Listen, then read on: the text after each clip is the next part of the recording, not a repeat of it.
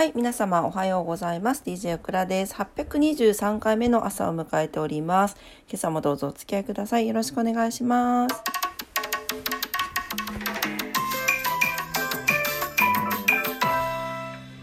はい、じゅういちがつのさんじゅうにち木曜日になっております。今月も今日で終わりということで、皆様いっかげつありがとうございました。はい、えーと、ちょっと待ってね、iPad が起動しない。はい。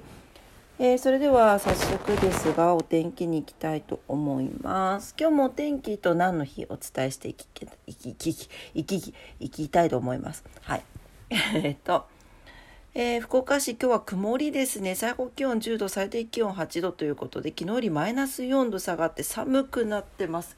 もうなんか朝起きたらビヤって感じでね、夜中もお腹が冷えちゃってトイレに駆け込みました。はい、えー、強風波浪注意報が出ております。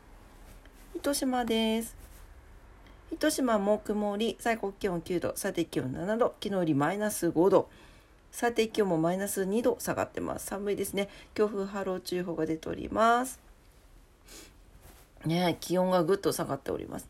はい、打って変わって東京は、お、なんかちょっと昨日に引き続き暖かそうですね。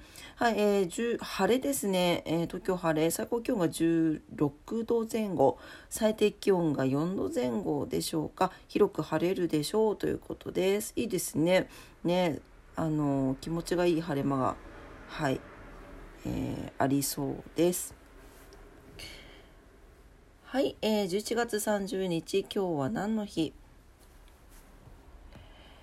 はい、今日は絵本の日、シルバーラブの日、シティーズフォーライフの日、隕石が人を直撃、オートフォーカスカメラが発売ということです。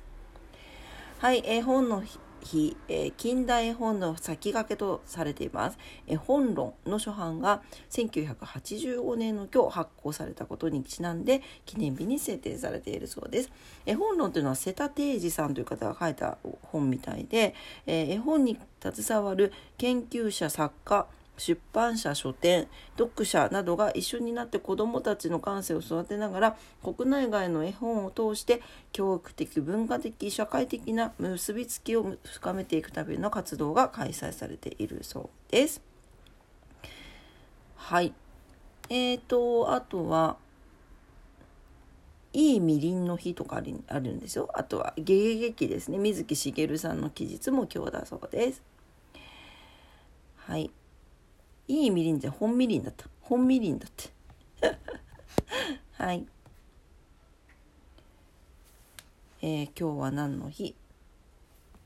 あ、そう、隕石ね。隕石はね、せんきゅうひゃくごじゅうよねんの今日ね、アメリカアラバマ州に大きさがじゅうはちセンチかけるじゅうさんセンチで さんてんきゅうキロの隕石の破片が落下したんだって。